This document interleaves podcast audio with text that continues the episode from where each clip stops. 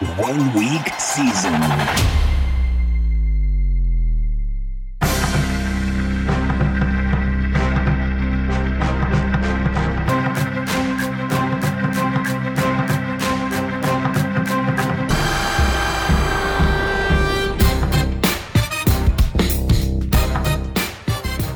What is going on, Inner Circle fam? Welcome to the week 14 edition of the Tuesday Inner Circle podcast.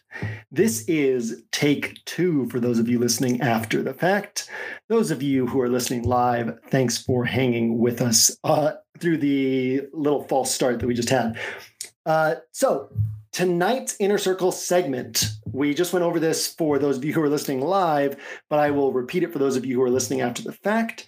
This will be our last live Tuesday segment of the year. The way that our that my holiday schedule works out gets kind of crazy in the next few weeks, and then uh, for two of those weeks, I will be in middle of nowhere Oklahoma at my in-laws' land, where internet will not support uh, live streaming like this. So uh, this will be our last live segment, but these will be up on the Inner Circle podcast feed by the time that you are used to listening to them live for the last few weeks of the season. You can still drop questions throughout the week, and I will be answering those if any questions come in. Again, as we get deeper into the season, questions kind of tend to dry up on these types of things.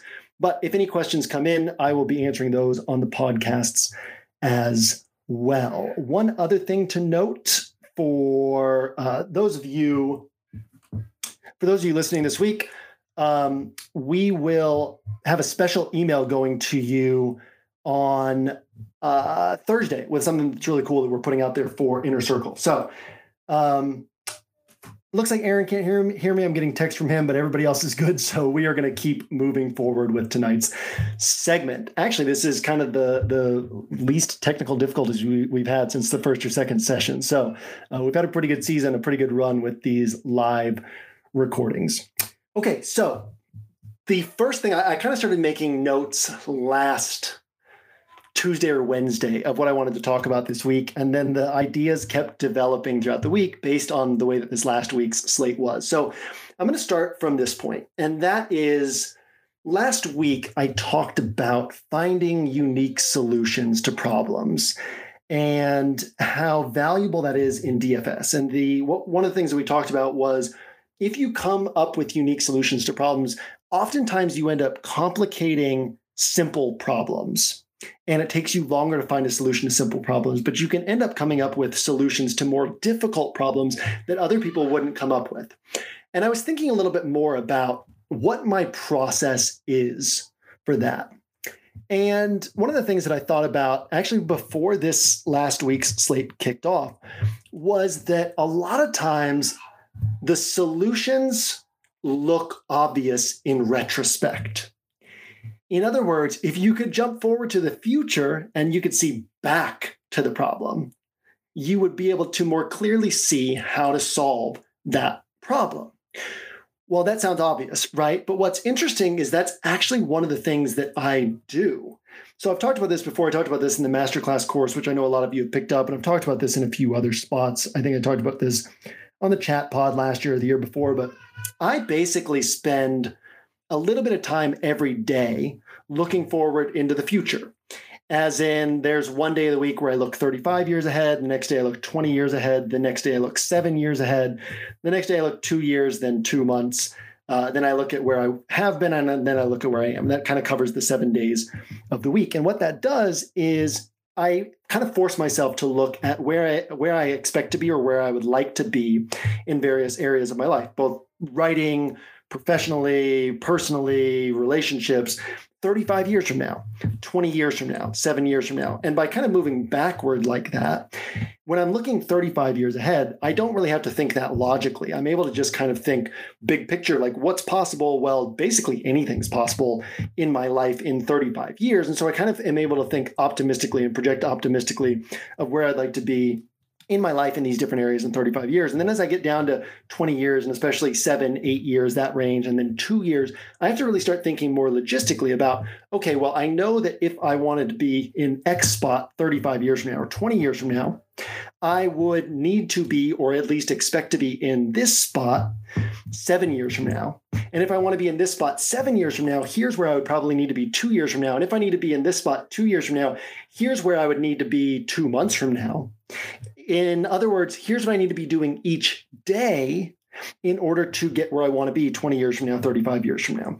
And so what that ends up doing is I, I work from the end result and kind of start building toward what are the structures that would get me to that end result. Why do I bring that up here and now? Well, we can do the same thing in DFS. And when I talk about building for first place, it's funny because it seems like such an obvious thing to do. And it seems like I remember the week that uh, I was at my parents' house in New England a few weeks ago, and Matthew Petrich hopped on and we broke down his winning roster. One of the things that I talked about on that week's Inner Circle segment was the conversations that I was having with my dad, where he was kind of firing questions my way about DFS and DFS strategy and DFS theory. And I talked about, you know, telling him that the, well, basically that Matthew had laid out the three things that he had kind of held on to while building rosters all year had been build for first place, build fearlessly, and I don't remember what the other one was. But the building for first place thing, it seems obvious. And when you say that to somebody, it's like, well, of course, people build for first place. But what I mean by build for first place isn't that we're building oh, build for 200 plus points. That was, that was the other one that Matthew kept in mind as he was building. It's not that people don't want to get first place or that they're actively trying to just cash, but it's that they don't have a focused point that they start working backward from. And so when I give this example of saying, where do I want to be in 20 years? And then I kind of work backward throughout the week. And then it's like, oh, well, if I want to be there in 20 years, then I should be in X spot in two months. And I should be doing this this week in order to make sure that I'm in X spot in two months. Well, it's the same sort of thing with DFS. We can look, I, I basically spend all of my DFS building time thinking about Sunday night. And I think about what I will be Uh, how we might be assessing the slate on Sunday night when the slate is over and we're looking back at it. What will a first place roster look like from this particular week? And it's a very different way of building than saying, what do I want to fit onto this roster? Or what do I think of these games? But instead saying, okay, when this week is all said and done, what do we think first place rosters will look like? If I'm trying to build for first place, what are some of the things that I can be thinking about so that when I'm actually at Sunday night and looking back, I can say, oh, yeah, this was all pretty obvious in retrospect. So again, it's about jumping forward and thinking about first place and then looking back from that vantage point. And you're not always going to know exactly what's going to be on those first place rosters, obviously, but it kind of gives you a different perspective than other people have. Where other people are looking ahead at something that hasn't happened yet and they're trying to guess what might happen. And instead, you can look from first place and say, hey, everybody else is guessing in these spots. So if we played out this slate 100 times, what would be the likeliest way to outmaneuver these people? So instead of saying, oh, let me guess on who's going to produce this week, you're looking and saying, what is everybody else guessing on? And if we played out this slate over and over again, what would that mean for first place rosters? So get into that habit of fast forwarding to Sunday night and looking back at the problem from that angle, because again, a lot of times these things seem obvious in retrospect.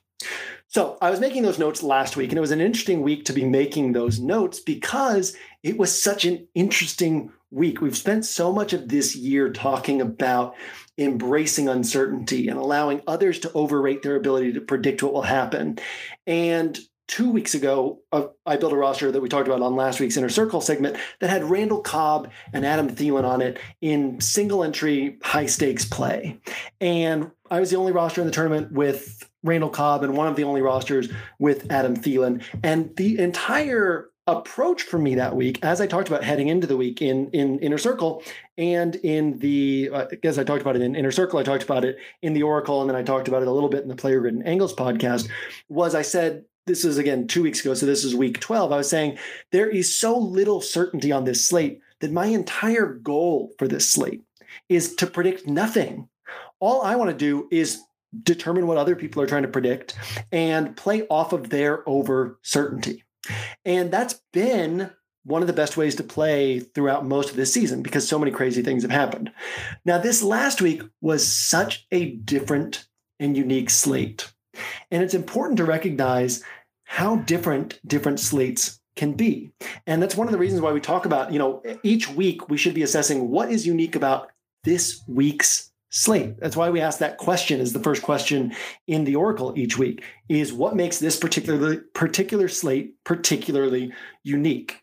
Because every slate is different. so one of the things that I noticed this last week was there were so many clear and obvious logical plays that it was a week where it actually made the most sense to try to be better than the field at predicting who the best plays were. So I spent, it was actually, uh, I, I did not have a profitable week. We'll get to my roster and my approach here in a minute. And it was like a much more frustrating, non profitable week than normal for me. And most weeks, whether I have a winning weekend or a losing weekend, if you were hanging out with me, you wouldn't know. You wouldn't know if I'd won $40,000 or lost every entry that I put in because I've done this long enough and kind of been focused enough on training myself to not care about the short-term results that it's just like whatever whatever happens this week doesn't really matter in the big picture because I know I'm putting in plus EV rosters. This last week, there were so many clear and obvious logical plays, and it was so clear and obvious that the best way to win on this week was to be better than the field at getting all the right plays onto a roster together that I actually spent a lot more time messing around with rosters this last week than I have most weeks this season because it was like, man, if I can spend enough time with this, I can figure out this slate. I can figure out what the hierarchy is of these players. And so it was much more frustrating when things didn't work out because it was like I, I felt like it wasn't that I was just playing the right game of of variance. And if we play out the slate 100 times i win. It was a very unique slate where it was like oh like this is a week where you really kind of have to to just be better than the field at figuring out who the best plays are and getting them onto a roster together. So that was what i did this last week. And i want to walk through the roster that i built and the roster that I didn't use. So, first off, once the Hurts news started becoming more and more clear, like, oh, Hurts really might not play. One of the things that I started doing was building some rosters around the Eagles and Jets game. So, not just building rosters with Gardner Minshew, but actually stacking around that game. And I made this note that I wanted to share with you guys that I think is really extraordinarily important of why we build around games. Obviously, there's a lot of things that we talk about in terms of you give yourself fewer things that you need to get right in order to get several roster spots correct. Or you could say it like this if you're playing four guys from a game, your chances of that game playing out the way you need it to play out in order for those four guys to get you the points you want, your chances of that happening are higher than you guessing correctly on four different individual plays from four different games, right? That's one of the reasons why we build around game environments. But I thought this was really cool. Another one of the reasons we build around game environments is because it forces you to think differently. When I was doing mini multi entry, you guys might remember one of the things that I was doing was I was building forcing myself to build at least one roster around every single game, recognizing I was going to be putting in 14 rosters or 19 rosters or whatever it might have been that week. And I wasn't going to be putting in rosters from every game, but I would build at least one roster around every game to sort of force myself to see things from a different angle. If you pay attention to Sonic's MME play, that's one of the things that he does in MME is he builds at least one roster around every single game and puts it into play. So this last week, I was building rosters around that Eagles Jets game. I guess this was Friday night, or maybe it was even Saturday afternoon. And I built a roster with Gardner Minshew and DeVonta Smith and Elijah Moore. And what I thought was really interesting about it was if we are picking individual plays, Darnell Mooney and Brandon Aiyuk were both there in the 5K price range. And both kind of stand out more than Elijah Moore and DeVonta Smith. So if you are picking individual plays, you are going to be picking Darnell Mooney. You're going to be picking Brandon Aiyuk. But if you build a roster around a game environment, it forces you to consider these other wide receivers. And one of the reasons why this is so powerful is because wide receiver is the highest variance position that we deal with in DFS. If we take out defense, special teams, uh, and, and, we're just looking at like skill position players, wide receiver or pass catchers are going to be much higher variance than running backs and quarterbacks. So when we select individual plays, we end up overrating our certainty on those plays alongside the field. So this player who is a better player, like Brandon Aiyuk was a better play than Elijah Moore this last week. Elijah Moore is still dealing with Zach Wilson under center. Uh, Corey Davis was back and healthy before he got hurt again. And Brandon Aiyuk is on this team where we can project that things are going to be concentrated on him or Eli Mitchell or George Kittle. Like one or two of these three guys are going to have a really nice game. But Brandon Aiyuk, if he's three times as highly owned as Elijah Moore, for example, he's not three times as likely to outscore Elijah Moore. And so when everybody is trying to isolate individual plays at a higher variance position, it pushes the ownership on those individual plays higher than it should be. So by building around a game environment, it forces you to take the lower owned play, who is a more plus EV play, just fundamentally. If this guy is going to be significantly lower owned, if the gap between the popular play and the unpopular play is large enough, that unpopular play is plus EV because he's not that big of an underdog to get outscored by the other guy. So I think that's one of the interesting elements about building around game environments. And as I said, this can be used not just in the rosters you're putting into play. This can also be used in terms of saying, okay, I'm going to build around these game environments just to get a sense of what else is out there, to get a sense of what are some of the different ways that I can be building around different games. That Eagles Jets game that ended up being kind of the breaking point for me on this slate. And it started out, I was actually really proud of a lot of the steps that I took this last week. And again, I'm I'm highly self-critical of my roster from this last weekend because I didn't feel like it was a week where it's just saying, hey, look, let me outmaneuver the field from a strategy standpoint. But instead it was, again, the rare week deep into the season where I really felt like the edge was in building with better players, like being better at, at, identifying who the best plays were on the slate and what was the best way to put it together. So again, highly self-critical of my roster this last week because I didn't quite close things out. But building around that that Eagles Jets game and trying to see all the different angles, I was messing around with Minshew plus Miles Sanders plus DeVonta Smith. I was messing around. The, the, the big risk for me in my mind with Minshew, now keep in mind, Minshew only threw 25 passes. The big issue in my mind was the Eagles have been the run heaviest team in football in situation neutral pace or situ, situation neutral plays situations. Um, and Hurts was accounting obviously for a lot of rushing attempts, like 13 plus rushing attempts per game. So you kind of expect the Eagles might throw the ball a little bit more here, but they're playing the Jets. It's a game that they should control. This run the ball approach has been highly favorable to them. So Gardner Minshew threw 25 passes, but threw about 240 passing yards. It would have been just as easy for him to have 240 passing yards and no touchdowns and disappoint everybody who played him. So the risks were there. What I really liked about the way that you could build around this game, though, take this example, right? DeVonta Smith plus Gardner Minshew plus Elijah Moore. Well, put those three guys together and they cost about 15K.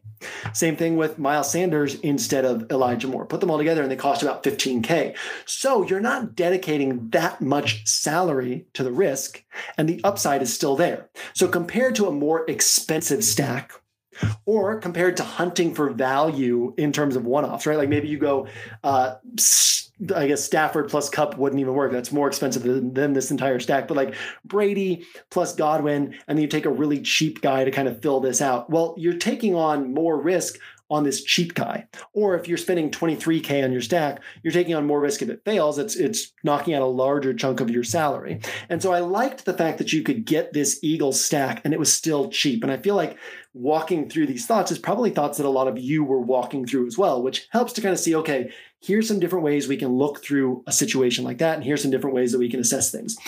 Where I was really proud of the steps that I took was I, I basically had Carr and uh, Derek Carr and DeSean Jackson on my main roster. And Gardner Minshew plus DeVonta Smith cost about the same. And the reason I couldn't pull the trigger on Gardner Minshew plus DeVonta Smith was because I felt that in terms of what would hit most often and what would give me a greater edge, Carr plus DeSean Jackson was actually better. Actually, let me spend a moment on that. So, why Carr plus DeSean Jackson? Hilo talked about DeSean Jackson several times last week. I mentioned DeSean Jackson a few times. We all liked Derek Carr. It was it was obvious why that could have succeeded. It didn't succeed in the small sample size of one week. But what I really liked about Carr plus DeSean Jackson was this. Again, we always want to look a layer deeper. We always want to look at what production from a pairing can mean. Okay, so Henry Ruggs played seven games this season. DeSean Jackson played one game heading into this last week where he'd had an actual snap load, where he played 40 plus snaps. In those eight games, Carr plus that downfield pass catcher combined for 40 to 50 points three times in eight games. Now, again, their combined salary was 10K, 10.2K. So they needed about 40 points to hit that 4X. In fact, I think it was 42 to 52 points they had scored in three of eight games. Now, that's good, right? We're looking any anytime a player or a pairing can go for 4x more than once every four times, that's beneficial to us because that's beating the way that DraftKings typically prices these guys. But what I really liked about it, going a layer deeper, was that each time that Carr plus his downfield pass catcher had hit, Hunter Renfrow had disappointed, like 10 points or fewer in all three of those games. And Darren Waller or Waller slash Moreau had disappointed 10 points or fewer, 12 points or fewer in all of those games. So we have a popular player in Renfrow, a popular player in Moreau, and I am betting on a scenario in which not only would I get the points from DeSean Jackson plus Derek Carr, but if I'm getting those points, I am actively hurting the Renfrow and Waller, or sorry, the Renfrow and Moreau rosters because more than likely this is where the production's coming instead of here where everybody else is. So I was having a hard time getting off of that pairing just because not only was it a sharp pairing, but it also had really nice leverage that was going to go overlooked. DeSean Jackson was like three or four percent owned. People just weren't on him, and then everybody was on these other two pass catchers from the Raiders. But I also felt like Minshew was a better point per dollar play than Derek Carr. And so for a while, one of the reasons I couldn't pull the trigger on that build was because I still felt like Carr plus DeSean Jackson was a better play than Minshew plus DeVonta Smith. Now, this is where A, I made a really sharp move, and B, things started to break down. So the I'll go to the B first. I kept messing around with Minshew plus DeVonta Smith, and you'll notice I haven't mentioned Goedert yet. And that was because I had it so stuck in my mind that it was Gronk or Kittle at tight end. Now, neither of those were bad plays. Obviously, Gronk scored two touchdowns. He put up over 20 points. Kittle put up, I think it was 38 points, had a monster game. Uh, but, and, and, and Goedert had six targets again, or five targets. It could just as easily have been a disappointing outing from Goedert. But I should have made that leap. It's like the example I used from last year when Mixon scored 45 points and was totally unowned and he hadn't been on my radar. I'm fine missing out on the player, but I want them to have been on my radar and I want to know why I didn't play them as opposed to just overlooking them. So that was that was the mistake that I made here. Where I was proud of the move that I made was I realized Minshew didn't need to be stacked with one of his pass catchers. Minshew naked was a perfectly fine way to go because Minshew cost 4K. So if I was saying, well, Minshew is a is as good of a play as Carr, and Minshew on the bad end, you know, he's not going to throw many touchdowns. He gets 13, 14 points. On the good end, he can go for 22 to 25 points at only 4K. Well, I can do Minshew and no DeVonta Smith. Minshew naked and then go to different pass catchers in this range because Minshew having a 20 point game doesn't mean that any of his, like all the time we see quarterbacks put up 20 points and none of their pass catchers are worth rostering. Minshew was so cheap, whereas DeVonta Smith was a little bit overpriced for his range of outcomes. In fact, I don't think that DeVonta Smith has hit 4x, a 6.1K salary yet this season. So Minshew naked. And I got to that point late Saturday night. And this is where things kind of fell apart in terms of my final roster. Was late Saturday night, I was feeling like I just don't have it yet. And I thought, you know what? I need to put a bookmark in this and finish things on Sunday morning. But that's always a little bit uncomfortable to do because you're in a time crunch on Sunday morning. So if you can avoid it, it's nice to have your roster set before you go to bed Saturday night, especially if you live on the West Coast and uh, you know games kick off early. So I had this thought, well, I should wait until tomorrow morning to wrap this. I just don't I don't have my final answer yet. And then I decided to force it and come up with my final roster. And then I sent out the Sunday morning email and I and I broke down Gardner Minshew and the reasons why he made a lot of sense and I and I laid out kind of the slim risks about the rushing, but also look, this is a great play and and I said I'm not playing Minshew myself, but he's on my second favorite roster I've built. I sent out the email and then I was like, man, I feel like there's a way to build this Minshew roster that's a little bit better and kind of went back to the drawing board again and built a Minshew roster plus Sony Michel, plus Antonio Gibson, plus James Conner, plus Brandon Aiyuk, plus Diontae Johnson, plus Cooper Kupp, plus Rob Gronkowski, plus the Dolphins defense. And I really like Diontae, and, and every roster I built, I wasn't able to get up to him. Uh, I was going to have Kupp no matter what. I was going to have Gibson and Carr no matter what. And I'd kind of gone through this whole process that allowed me to say, look, I don't need DeVonta Smith, and I can still feel comfortable playing Gardner Minshew. This allows me to get down to Sony Michel, which frees up the salary for me to get up basically from DeSean Jackson up to Diontae Johnson, which is a clear and obvious win. And I kind of sat there for over 10 minutes trying to decide if I was going to play this roster instead of the one that I had already locked in place. And basically decided, well, I don't want to make a last minute switch. Now, what's interesting is the night before, I had already said I shouldn't make a decision yet. I'm not ready. I'm not at the point yet where I can lock in this roster. I should wait until tomorrow morning to make my final decision. But instead, I kind of forced a final decision. And then because I had made a final decision, I wasn't able to pull the trigger on this better roster that I built. What's interesting, tying this back into what we were saying at the top, is if we were able to look at that roster objectively before games kicked off and kind of step back, move to Sunday night in our thinking and say, what's a better build?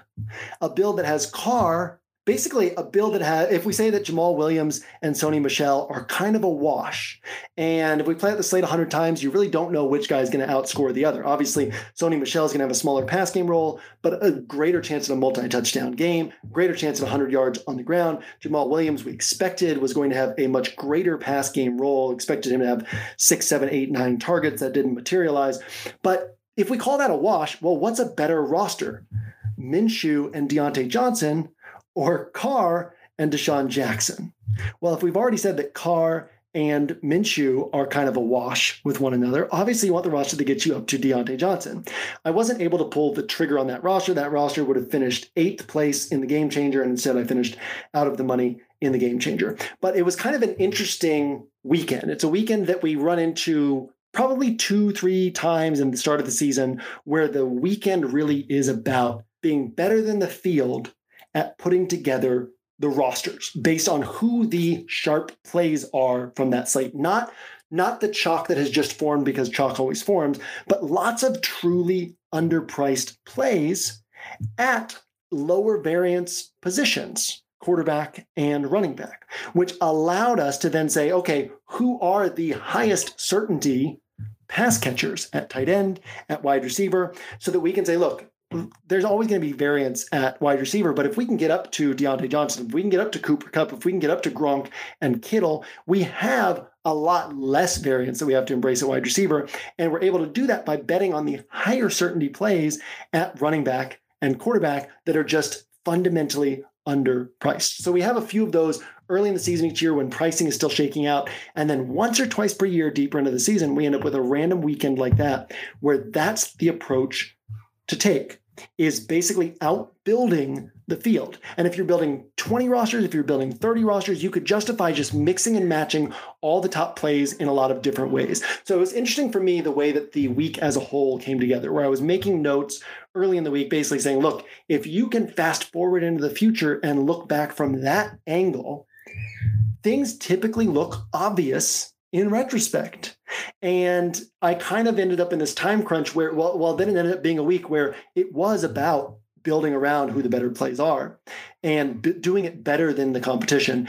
And then basically kind of got to this point where I wasn't able to fast forward or wasn't able to uh, fast forward to the future and look back the way that I needed to and make this uh, correct decision. So that was my week. And I think a really interesting week to talk through because again, it's almost like if you're a, if you're a hitter in baseball, you can't just know how to hit a fastball you're going to face sliders, you're going to face curveballs, you're going to face knuckleballs, you're going to face changeups, and you have to know how to hit all of those.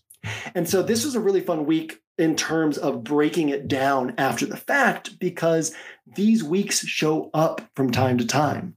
And what's important is for us to be able to identify, like, look, this is a, a pitch we don't see as often, so to speak, but we have to be able to identify it when it comes. We have to know what type of week it is, and we have to be able to build accordingly. So I'm hopeful mm-hmm. that some of you basically took this last week and said, look, all this stuff that we've talked about about being different, well, this is not the week to try to be super different from the field. This is the week to kind of focus on what the field is focused on, let other people outsmart themselves and build this week better than the field is building this week. Now, on a separate note, in fact, a very separate note. There's one other roster that I want to break down from this last weekend, and it's Awesemo's roster from the Game Changer.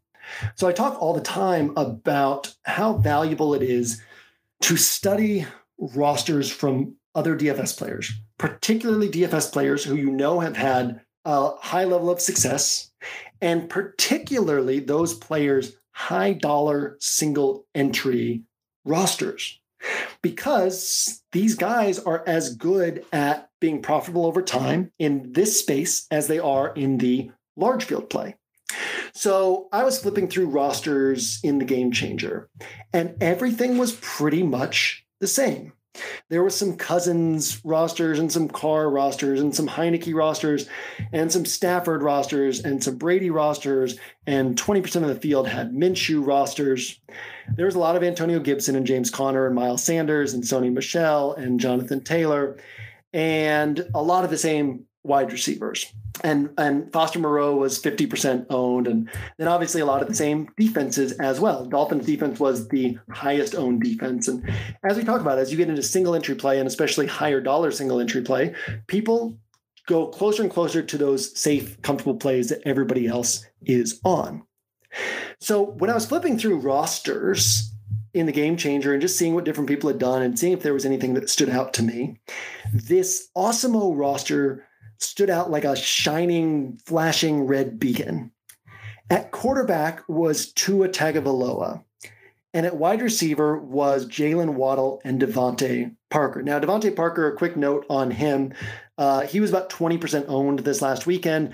I started eyeing him on Saturday night, and then basically, and I thought he was super sneaky. And it was like, oh, well, this guy's got a, you know, he's seven to nine targets every week. He's only 3,900, and people won't be on him because nobody's ever on DeVante Parker.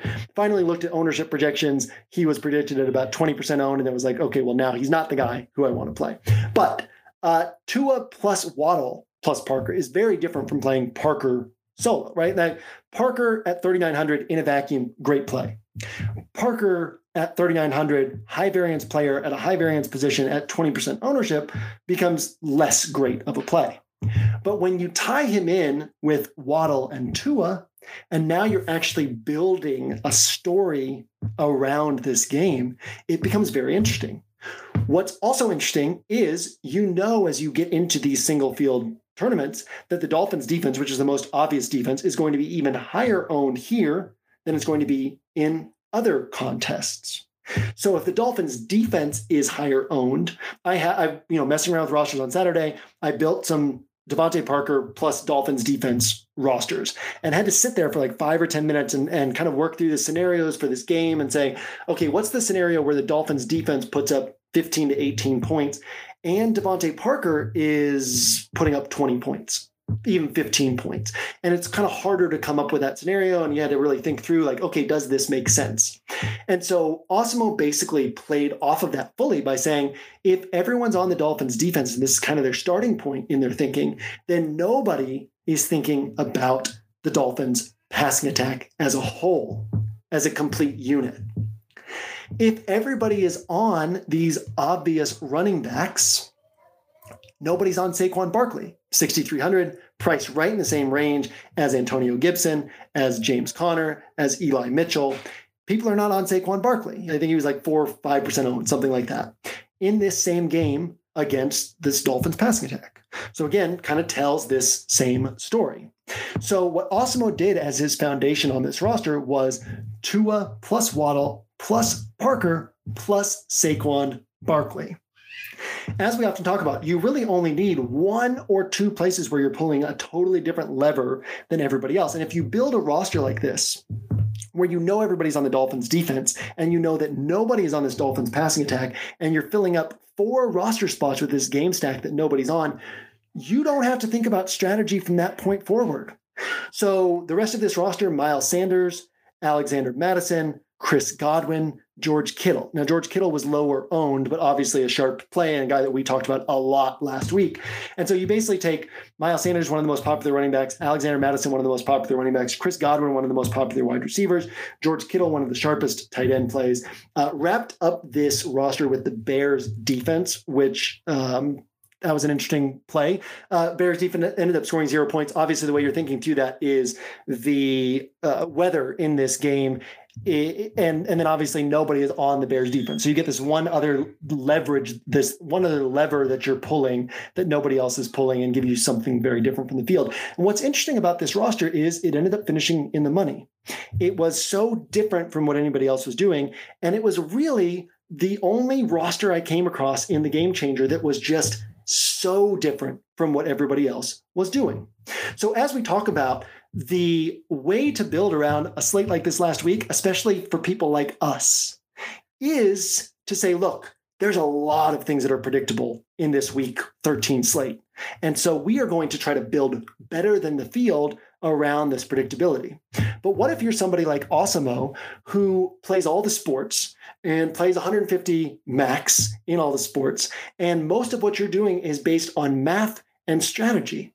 Well, you're saying look, everybody else is going to be predicting what's going to happen. I am not going to predict what's going to happen. Instead, I am just going to do math and strategy. In other words, nobody is on this game in this way. And so if I'm in a tournament field with 250 rosters or 300 rosters and there's only i think there was one other roster that used tua.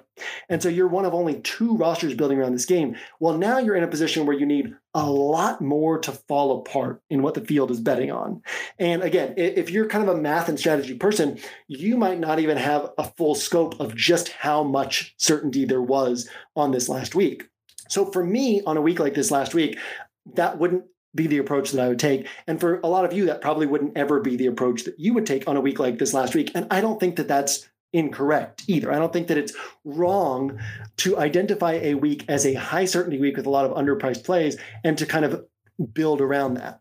But it's very interesting to note that Awesemo, who obviously is one of the most profitable DFS players, in his single entry, this was the way that he approached this last week. Now, again, keep in mind, this is somebody who isn't trying to get by on his NFL knowledge. This is somebody who is succeeding based on math and strategy, but recognize how far the other way he swung on this last week without being afraid to be wrong, without being afraid to miss out on all these popular plays, but instead just saying, look, if if everything falls like it would take so much falling apart on a week like this last week in order for this super low owned and kind of low probability stack to end up being the most profitable way to play.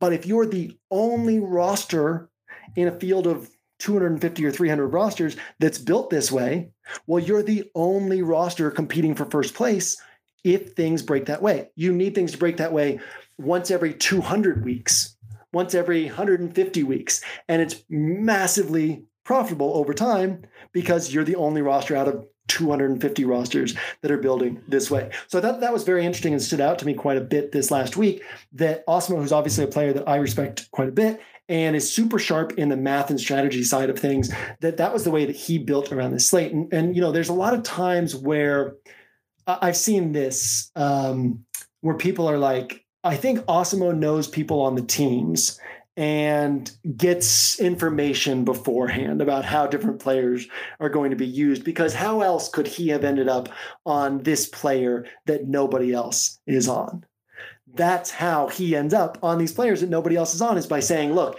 if everybody is overrating their certainty even on a week where there's just a ton of certainty I'm going to know that I will lose money on a slate like this probably 99 times out of 100. But on the weeks when things come together just right, I'm going to blow past everybody and make all the money. And so I think that's instructive and important to keep in mind is that even on slates like that, as long as you're going all in, as long as you're diving in with both feet then you can say look i'm going to avoid what everybody else is is on. I'm not fading things but i'm just going to build around a different game and i'm going to build in a different way and say that everybody else is overrating their certainty even on a week where there's that much certainty. And you can make that case and say this is plus ev over time. You're going to lose a lot more often but when you win you're going to have a clear shot at a first place finish because it would it would mean everything else is falling apart and what you're putting together is uh, is basically the way that things are shaking out on that particular week. So that was the week 13 slate, an extremely interesting slate in terms of what it offered and what it offered us for again using that example of uh, being a batter facing different types of pitches the types of pitches that we faced this last week were so different from what we've seen in in other late season weeks this year that it's great to be able to break that down and to kind of ingest all of that so that the next time one of these weeks comes around we can say okay we can throw some of the other stuff that we're typically doing out of the window because this is a different type of week. We're going to try to outbuild the field. And if we're not going to try to outbuild the field, we're going to go all the way. We're going to say now, uh, last thing I want to highlight on this Awesemo build is we've got pretty high probability guys at running back, right? Miles Sanders and Alexander Mattison outside of Saquon, who's part of the game stack. Again, we've got Godwin, we've got Kittle. You're just doing this one stack that's different from what everybody else is doing. And as we talk about all the time, pass catchers are the highest variance spot on the slate. So if everybody else is building around these pass catchers, you can say, look, I'll build around these other pass catchers. As we talked about with the Minshew plus Miles Sanders plus DeVonta Smith stack, or Minshew plus Elijah Moore plus DeVonta Smith stack, it's cheap enough that the risk is low enough.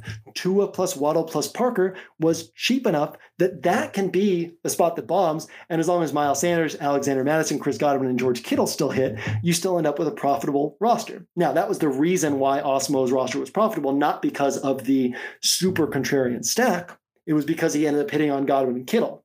But you take that super contrarian stack, and if it ends up hitting, you're way ahead of everybody else. And because you invested less salary in it, if you miss, which this stack did miss, it's not killing you the way that this high priced stack missing would end up killing your roster. So, a lot of things to keep in mind on this. And actually, I think I'll say it like this I think this week's segment is pretty dense in terms of there's a lot of layers to what we're covering here that are going to be important to keep in mind not just the next time a slate like this rolls around, but just generally speaking for DFS in general. So, uh, in that regard, I would encourage you guys to kind of bookmark this session and listen to it again in the off season or even listen to it again later this week. Um, it's short enough that you could listen to it twice this week and and kind of ingest a lot of this or make some notes or whatever you want to do because there are big edges when unique slates come up. And if we're able to take advantage of those unique slates better than the field is able to take advantage of them that obviously helps us a ton over time with that, that's what I have to cover this week. We don't have any questions that have come in. So if anyone does want to hop up on stage here in our, our small classroom tonight, go ahead and raise your hand. And if not, then uh, make sure that you are dropping any questions that you have. Kind of like how I said that I was tracking these notes for this week's session throughout last week. Uh, go ahead and if you have questions throughout the week, I encourage you to drop them into the uh, the JM Tuesday 7 p.m. channel because basically what we've been doing is this session where this this section where I'm kind of talking through things is typically about 40 to 50 minutes. Sometimes it's gone an hour, but then we've been early in the season we were dedicating another 30 minutes to questions. And so with the questions drying up, we're you know kind of hitting 45 to 50 minutes, which is plenty of time to cover what we need to cover. But it's a lot of fun to get some of these questions because it allows us to explore different things in depth and from different angles that we might not be covering otherwise. So again, as you come up with questions throughout the week, whether they're slate specific, you know, where we can kind of talk through the strategy of certain things in retrospect, or just general DFS questions, uh, drop them in that JM Tuesday, 7 p.m. Eastern, and I will be able to answer those in the pre recorded inner circles that we will be doing the rest of the season. With that, thanks as always for hanging out. Always a pleasure, always a treat.